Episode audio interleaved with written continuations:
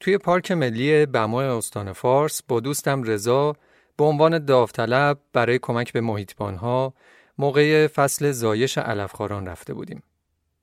دره چپ بما رو داشتیم پیاده می‌رفتیم پایین و بهش میگفتم رضا دنبال گذاشتن یه رد پا از خودمم که بمونه یادگاری از حضورم روی زمین. شاید شروع این پادکست یکی از این رد پاها باشه.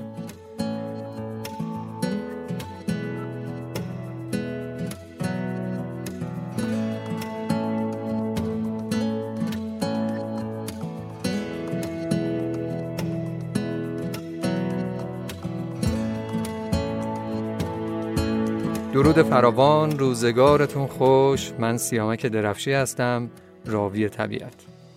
راوی طبیعت پادکستی درباره ساکنان زمینه، همسایگانی که کنار ما آدما دارن زندگی میکنن. روایتی از زبان من یا از زبان خودشون. امید که این پادکست باعث شناخت و ارتباط بهتر ما آدما با جهان پیرامون و ساکنان دیگه زمین بشه. سفر زندگیتون به شادی و تندرستی. دمتون هیرکانی که همراه هستین.